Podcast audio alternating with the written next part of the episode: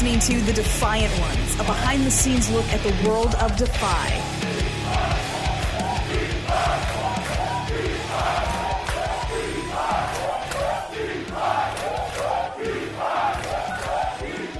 Hey, what's up? It's the Defyant Ones. We got Lee Moriarty making his Defy debut tonight. First off, man, welcome to the family. Welcome to the Defiance. Welcome to Defy. Welcome to Washington Hall, dude. Thank you. Defy has been a goal for a very long time. Really? Why is that? I'm a big fan of the aesthetic of Defy. Oh, the cool. environment that has been portrayed online and made me want to be here. So I'm glad I got to do it, especially a title match in my debut. Oh yeah. So okay, what drew you to it, man? What do you remember the first time you saw it? Was it like like a social media post or a video specifically or anything? I think it was um, so Progress Wrestling, they had Demand Progress, Mm-hmm. Yeah. and uh, like the PivotShare thing, and Yeah. could watch Defy also.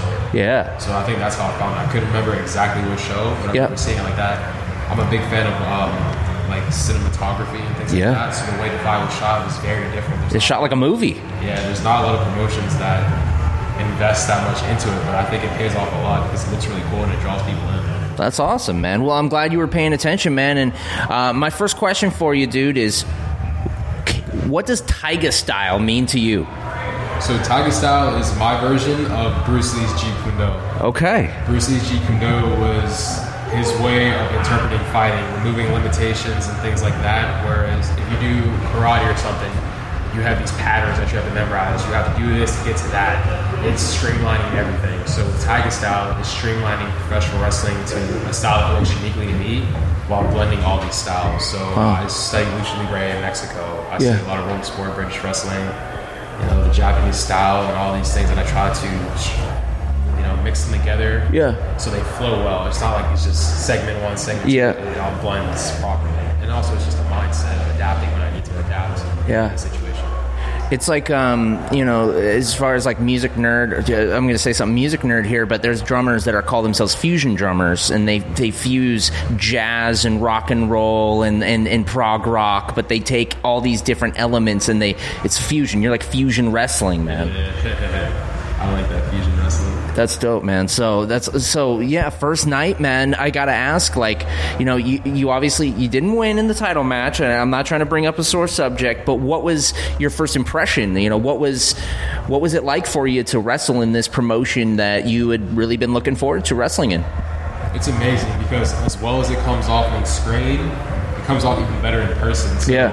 I got this big shot of adrenaline when I went through that curtain and seeing all the people, the banners hanging in the ring. It's just amazing. And to get in the ring with a legend like Christopher Daniels, although he did what he had to do Yeah. to win, I understand. I don't like it, but I get it. It's a very, I feel very honored to be able to do that. Yeah. It's very cool.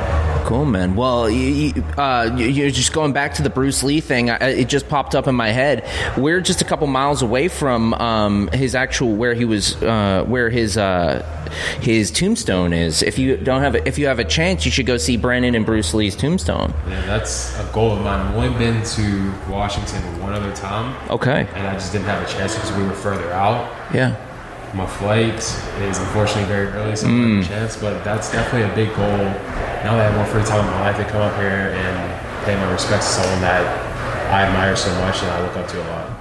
Well, there's also a museum down in the International District. It's a Bruce Lee Museum, so you'll have a chance to do that. And there's a noodle house that he used to serve noodles in as a kid. He used to. So yeah, yeah, okay, there you go, man. So uh, we'll have to uh, treat Lee Moriarty to uh, a little bit of a Bruce Lee tour once he's back here in Defy, and I'm sure you'll be back here. So uh, if we can go back a little bit down memory lo- road, man. So like, when did you first fall in love with wrestling? How old were you, and what was your first memory? So my first memory of professional wrestling was not the memory that got me into professional wrestling. I remember Okay. very distinctly my grandfather's watching uh, Friday Night SmackDown on TV in the living room. I walk in and I see Rikishi do the stink face to Booker T, and it's the one where Booker T gets sick and Yeah, yeah, so yeah. Michael Cole. I was like, I'm good. I don't need to watch this. What is he watching, dude? Yeah, a few years later, uh, I'm in middle school, and uh, I'm just channel surfing. I'm sitting home alone. My family's out doing something I didn't really want to do. I just wanted to you know, chill at home. Sure. Channel surfing, and the boogeyman comes up on the screen. Okay. I'm the boogeyman. Yeah, and it's it's very interesting because it was like a horror movie, but also combat fighting. And I really wanted to do MMA before professional wrestling Sure. because I liked combat sports like Bruce Lee and all the things. Yeah. But uh, as an artist, I didn't feel like I could fully express myself in there as the way I could professional wrestling. So it drew me in, and I remember Yeah. watching the Boogeyman, and from then on, I was hooked. I had my siblings watching with me the following night at SmackDown, and I discovered Monday Night Raw from the replays they would do. and Yeah. that.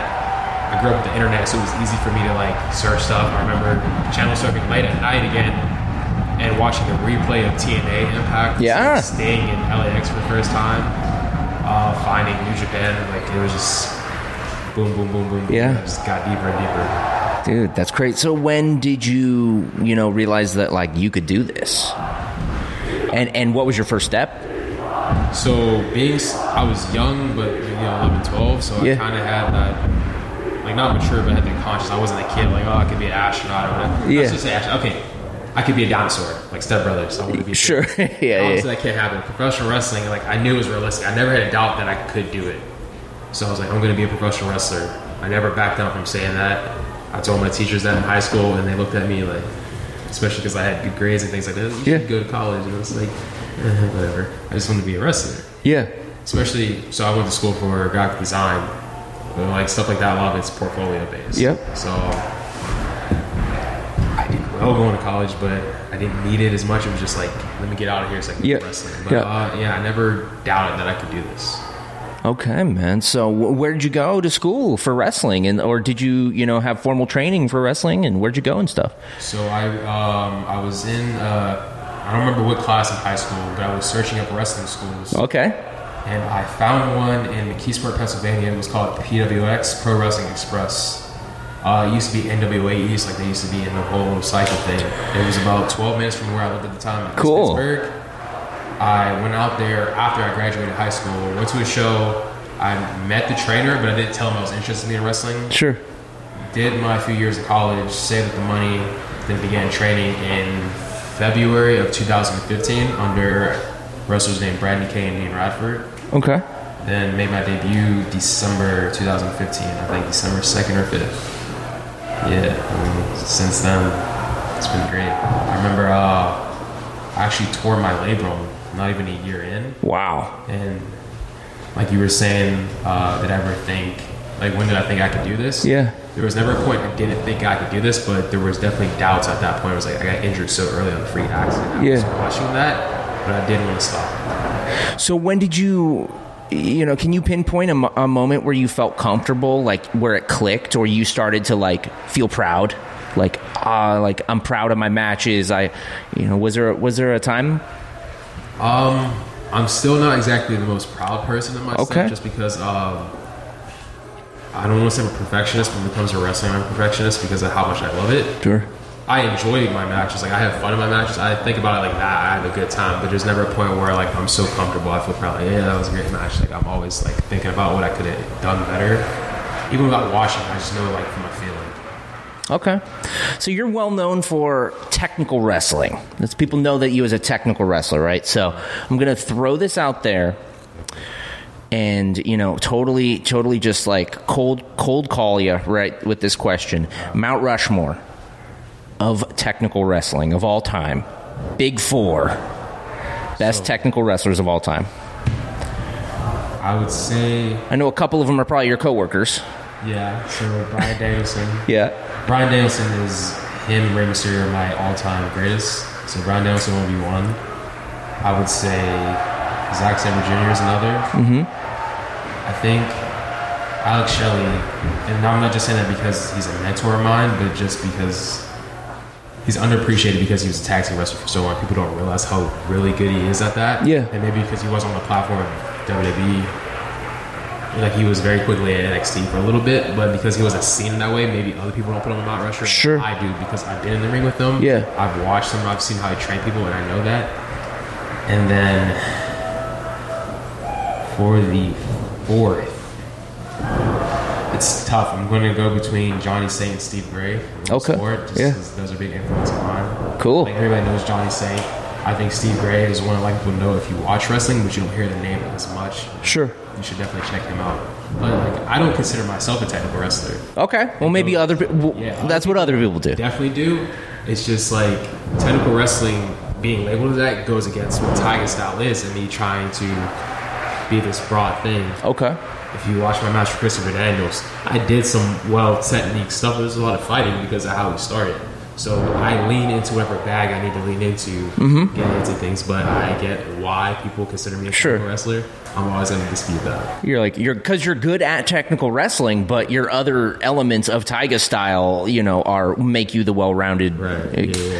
If you watch me uh, wrestle luchadors, I'll wrestle heavily that style, and then I'll switch it up to confuse them. Yeah. I won't do anything technical if I don't have to. I'll do it if I do. It's just whatever needs to be done.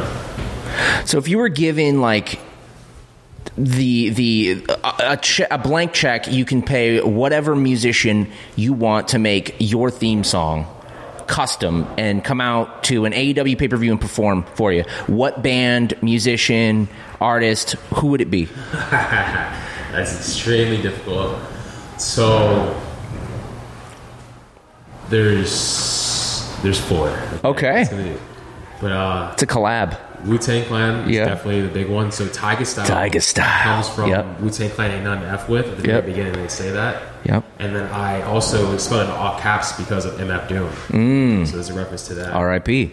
Yeah, sec- but I don't know if I would have MF Doom as interesting just because of the way his music is. Yeah. So Wu Tang would be one. The second would be Mac Miller because Mm. he's very versatile in everything he creates, and also being from Pittsburgh. Yep. that'd be really cool. Yep. Um, the third, Denzel Curry. because Yeah. his music has a lot of energy in it, and that's something I like to have during my entrances. Is a lot of energy. Mm-hmm. And then the fourth one is my current favorite rapper, Tyler the Creator, mm. because he's another guy that's like he can bring energy, he can switch it up, he can do all these things, but he puts a lot of thought into not just the music but the performance. So to have him at like a big event coming out with me, I think would be very cool too because I know I'm gonna get this artistic visual thing that I feel like I line up with also. Yeah. Aesthetically, that's my thing is Tyler Creator style. I love it. So um, I noticed you have an X tattooed on you. Uh, you know, some wrestlers have X tattooed on them because they're straight edge. Are is that what that is for you? Yeah, okay. For being straight edge. Uh, obviously, CM Punk. I always knew I didn't want to do like the drinking or smoking or anything because Bruce Lee's philosophy of hacking away from the non-essentials. I didn't know there was actually a thing called straight edge until CM Punk, and I looked up the history of it, like the X's on the kids. Yeah, minor threat, punk rock, all that stuff. Yeah. Yeah. But um, a big reason, another big reason besides the Bruce Lee influence and stuff for me to become straight edge was my parents. My parents grew up wrestling fans. Yeah. And there's a lot of unfortunate history with the guys that they grew up watching passing away from things like drugs and alcohol and abuse and stuff. So it was being straight edge was my way of promising them like I wasn't gonna go down that path Yeah. And that I could chase this because they were very against me being professional wrestling at first. And then they saw like how committed I was and coming around and sticking with it and going to where I am now, being on this level. They were able to see my family's name because Moriarty is my real last name on national TV, and that's just a crazy thought. That's amazing, man. That's beautiful. So obviously, the last couple years have been crazy huge for you, man. Congratulations, contracted wrestler with AEW. You can watch him on AEW on TNT and TBS, uh, and then uh, you know coming here to Defy. What what are your goals for the rest of 2022, dude? So I've been working very hard figuring out who I am in this next phase of my career, and I think that's a big part of it is portraying it to people that understand or that might not understand who I am. There's a lot of people that are professional wrestling fans. There's a lot of hardcore fans. There's a lot of casual fans. There's fans that don't know about AEW. There's fans that don't know about me. I want to bring those people in and be able to explain who I am and who I'm becoming Yeah. in an easier format because I'm very good at explaining who I am with the internet, but I want to be able to do it if you're not looking at your phone, you're just sitting in the audience and you're like, okay, I get what this guy's about and I connect with them. And maybe someone channel surfing just like I was watching TV, they see something about me that appeals and they watch and okay, I just create another wrestling. Yeah. So that's like my big goal. Another one is my goal since I started wrestling is to wrestle in Japan. At Yeah. some point, I'm going to do that, and I'm hoping it's this year. But if it's not, it's going to be next year. If it's not next year, it's going to be the year after. But it's going to happen. It's gonna happen. It's gonna happen, dude. That's awesome, man. And and you're wrestling with so many incredible people, and, and you're coming here to Defy. We thank you for making the trip, dude. And we hope that it's not your last time here at Defy. Uh, it's a question I ask every interview here for the Defyant Ones podcast. Uh, we know you're new here, uh, and you know it's your first time. Um, but you know, being that you were a big fan of Defy before, uh, and, and it was a goal of yours, uh, we call ourselves the Defiance. It's it's a community. It's a, it's it's a whole family of fans. Um, what does the Defiance mean to you? I feel like defiance is it's a I don't know the right word, but I was talking to the owner and the way they said they wanted to make this place somewhere everyone can go and feel comfortable. Defy is a place you can come and feel comfortable watching professional wrestling. Even if you're not, you know, the wrestling fan that's been watching for decades, you just come and have a good time.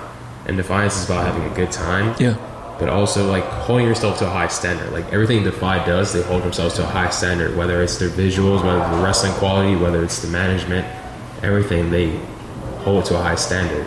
And their fans see that and I think that's why they have these live crowds, these excited crowds, because they are grateful for that and they're grateful for feeling comfortable. Awesome, man. Well, well said, and we appreciate it, dude. So, my last question for you: Pick a scar on your body. Show us if you can, but if not, tell us the story of how you got it, Lee. This scar on my eyebrow. Yeah, we see it. Okay, This it's a is- little bit of. A, it looks like a cut, kind of. Yeah. This is not like me grabbing like clippers or a razor. This is an actual real life scar. And people like when I tell them that they're very surprised. I think it's just like a style thing. Yeah. But um, I used to always say like when I was a kid, I got into a street fight for my character in professional wrestling. I got hit Okay. with a bottle glass. Sure, sure. But in real life, I was I think maybe three or four years old. Uh, there was like a glass table over my grandparents' house, or so we were at the thing, and I just hit my head off it. Got that and got stitches. My family likes to joke and mess with my aunt, say my aunt smashed my head off the table. Oh, man. with me. Yeah. she gets so annoyed with it, but we all know that didn't happen. Lee, get the tables, dude. That's amazing. Table shot at three, dude. Lee, thank you so much, man. Thank you. Thank you.